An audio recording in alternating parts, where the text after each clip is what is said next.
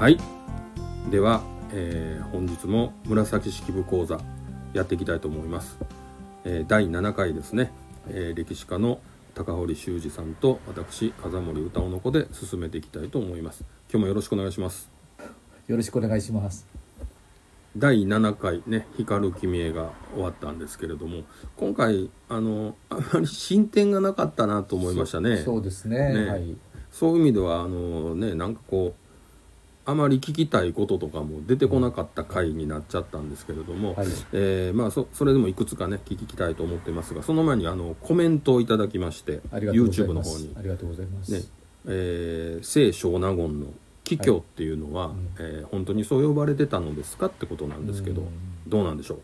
まあやっぱり創作でしょうね。こう真宙にね対してで、うんでねあの本名はですねまあはっきりと分かってないんですけども、うん凪子っていうのがよくね使われうん。て、凪子あの承諾の諾ですね。諾諾子と書いてうん。こう凪子と読むと。これ凪子と呼ばれてたんですかね？どうなんですかね？うん。漢字だけが残ってるっていうの多いですよね、ああそれ確認その可能性もありま可能すよ性もある、ね。ね。だからいろんな出てるの。あれ漢字は合ってるけど読み方合ってんのかっていうね。だからねあの紫式部の場合ね香り子なんて私小説で書きましたけども、香る子とかこうああ読み方は違うかもわからへんね、そうそう。それからこう高子とかねかうん。香川家の川で高子とね全く違う読み方をする可能性もある、まあありますね。はい、うん。だ漢字は残ってたりします、うん。はい、わかりました、はい、以上です。であのー今回ね、はい。あのー見てた中でまあちょっと進展的にあるあんまり進展もしなかったけどもあったのかなと思ったのが、まあ、紫式部の父の為時、はいえー彼がなんか急に、ね。あのー患者を辞めるとか言っ心てがはい。ね言って、はい。なんかまたいいよとか言われてましたけれどもこの辺のどうですかねその為時って実際はどんな感じだったんですかね？多分ね最初から患者なんかやってなかったとごめんなさいね私は思うんで。やってなかった、あのーやってなかったと、うん。だから火山っていうのが10歳の時から読書係とかねあこうあのずっとやまあ情は映ってたと思うんですよ、もう10歳からで、うんうんでうん。で即位したのが17歳ですからね、うん。であの大数19歳なんでずーっと、でため時ってあのなんか武骨というかうん。あのまっすぐなんでうん。要領悪いというかねあのよ世渡りベタっていうことで言われてるのでこうねだな娘もね。だからあっちゃついたりこっちゃつい患者したりやめたりということはそんなこと器用なことはできないと思うのでまっすぐね、うん。だから多分あれはですね、まあ、火山天皇が退位しますねもうじきね、うん。退位した時に同じようにこうし失職するんですよ。うん。食べ時がで10年間仕事ありつけないとまあその、まあ、伏線としてね。だからあれ患者やっててクビになるはずないのになと僕は思ってたんですけど、うん。あ自分から辞めるってこうね言いだりもうちょっとで終わるって分かってるんだけどねあのーあれですね。だから信孝さんが忠告しましたね。なるほもうどうするな東宮様の時になったらってね。うん。おじいさん金なのってね、うん。そこをなんか辻褄合わせようとしたんですね。まあそうですね。ドラマ上だからそうですね、うん。なるほど、そういうことだったんですね、はい、食べ時はもう最初から火山火山天のこう一筋だったと私は思います、うはい。んなるほど。でわかりました。あとですねまたやっぱり最後に清少納言出てきましたね、はい。はいこれはあの また嫌なやつのね設定でやっぱり出てきてるなと感じがするんですけどもな清少納言はあの忠信と忠信はなんかあいつええなとかみたいな感じで言ってましたけどうん。なんかええ仲にな仲になるんですか？あの結構で枕草子の中にちょくちょく出てきましてねあのえ忠信の忠信のことがすね、はい。それであの、まあ、一世を超えたかどうかまで書いてないんですけどね、うん。あのかなり、まあ、まあ気もあってただただハンサムであるとこう美男子であると。でね、うん。まあ、歌もうまいし教養もあるということで、うん。清少納言の方も好きだったような感じですね。ああそうなんですね、うん。ただこ忠信っていうのはね、まあ、前も言ったけど変わり身が早い人でね、うん。ずっとこう何て言うかなこう道高の方についてて、うん。死んだらコロッと道長の方にね変わって、うん。で清少納言をひ引き抜こうとしたんですけども、うんそこで清少のいいとこなんで清少納言はそっちには行かなかったと、うん。それもまた定子様一筋に行くという、うん。そういうことでお別れするとね、まあ、そこまで描くかどうかは分かりませんけども。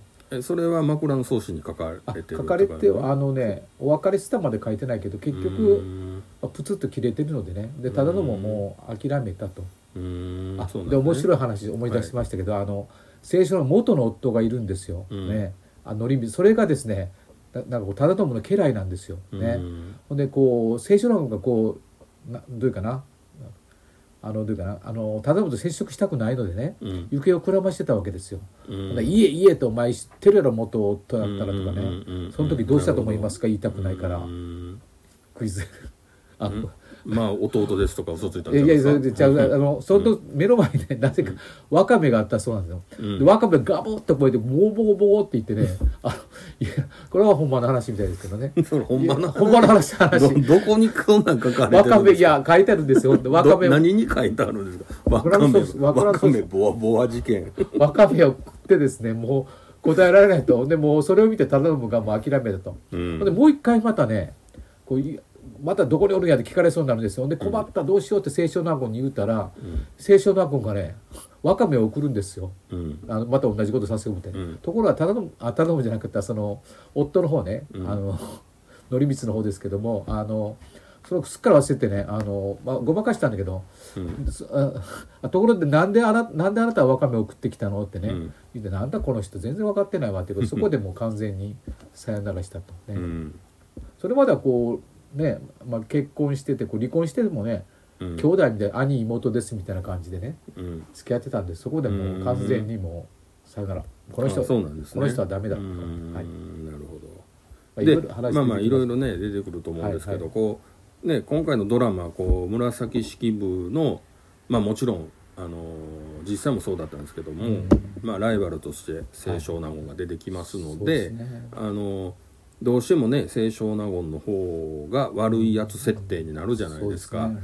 でも、まあ、実際は紫式部がそんなに交渉というかね交渉というかすごいいい人で清少納言がそんな悪い人だったのかっていうまああるんですけど、うん。なんかこうどうですかね。うん。紫式部もほんまは悪いやつよみたいな ありなんかないんですあの、はい。まあ、その前に、まあ、清少納言ね、はい。あの思ったこと思った通り言う人なんですよ。今でもいらっしゃいますよね、うんでそういう人ってやっぱ誤解されますよね。ね。だからそんなに悪気なくてもパパーンとね、うん言ってしまうんで、うんで紫式部もね結構ねあの意地悪でねあの実は意地悪意地悪ですよあのね、まあ義理のお姉さんを追い出した事件もあるんで、まあねあのそれ以外にねあの昔昔です昔ですね勤めていた女房さんがいたんですね、うん。でまた新規で出てきたんですよ、うん。で何よあの人あの新しぶってて新規も、うん。ちょっとみんなでこうからかってやりましょうということでね、うん。わざと古い古い古いですね。櫛ね。うん。櫛をさらにこう反り曲げてうん。もう本当に古い。それを折り付けてあってようこそってね、うん。あのガーしてやったわしてやったわって感じで何の反省もなくね日記に書いてるんですよ。してやったわみたいな感じでね。あ紫式部日記。そんなこと書いてある。そうそう紫式部あすごいな。本人が書いてる本人がまだから全然罪悪感も何もなしでねなるほど、ね、あの陰陰湿というかあるんですね。もともとラライバルの女女房ね、うん。女房に使えて一回辞めて、うん。また出てきたんですよ何年かぶりでね、うん。ほんでまあ洗礼というか、うん。まあちょっとおちょくってやろうみたいなからかって、うん。あんた古いんですよみたいなね、そうですねなるほどね、まあねまあだからそういうこうだからまあ今回はね紫式部が主ですけど、そうそうそうそう、ね清少納言の方にもまあ不安は多いですしね。あ多いですよ。清少納言ファンから見たらこれはもうなんやねんっていう感じで見てるでしょうね 多分ね。あので私も小説書きま、紫式部のね、あの芸人また誕生ね。はい。やっぱりどうしても紫式部主人公なんで聖書のわわざと悪くね、まあそうなりますよね。書いたらですね、うん。あのある方からね私の知ってる女の人からね お手紙いただきまして、はいあの聖書納言のことを嫌いなんですね。から悲しいわで涙マークがねしてあってね。ね、はい。あのまあそれは仕方ないですよプロレスでもね、うん。どっちも正義やったら面白いんで、ね。正義対悪。ね。でまあそうなっちゃうってことですね。す。はい。まああの今日はまあ最後ね清少納言と紫式部のお話をさせていただきましたけども、あの来週はね何か進展ありますかね？あの火山だどうやろう。火山っていうのがいよいよタイに巻き込まれるのか道かね。のね、騙されてね、で火山天皇もなんかかわいそうな人設定になってきましたよね。そうですねね見てたらねほら。あのほらって僕僕最初かいら言ってるじゃないですか。やいや僕はあの人はかわいそう設定いや言ってたけど、かうん。あのわ悪いやつ設定みたいなななんか。僕は最初からいや。100%いい人ですいやじゃあ違う。僕は違う。ドラマのないやセンスあの高堀さんはあの人はいい人説を唱えてましたよ、はいはい。それは間違いないです、はい。でもドラマ上なんかなんか変な変態扱いでやってるって言ってたじゃないですか。でも僕はそのね、まあ。あのいかわいそう設定になってるよとドラマ自体は。ね。ね高堀さんが言ってるせ言ってる完全にはなってないけども、うんそれぐらいなってるよっていうふうになってきましたよ。なってきましたね、うん。それはそうです。騙されてね返されるんですから、よかったですね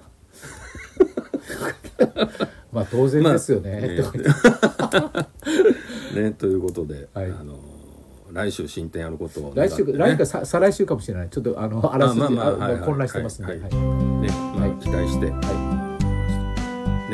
見たいと思います。じゃあ今日は、えーこの辺で終わりたいと思います。じゃあまた来週よろしくお願いします、よろしくお願いします、はい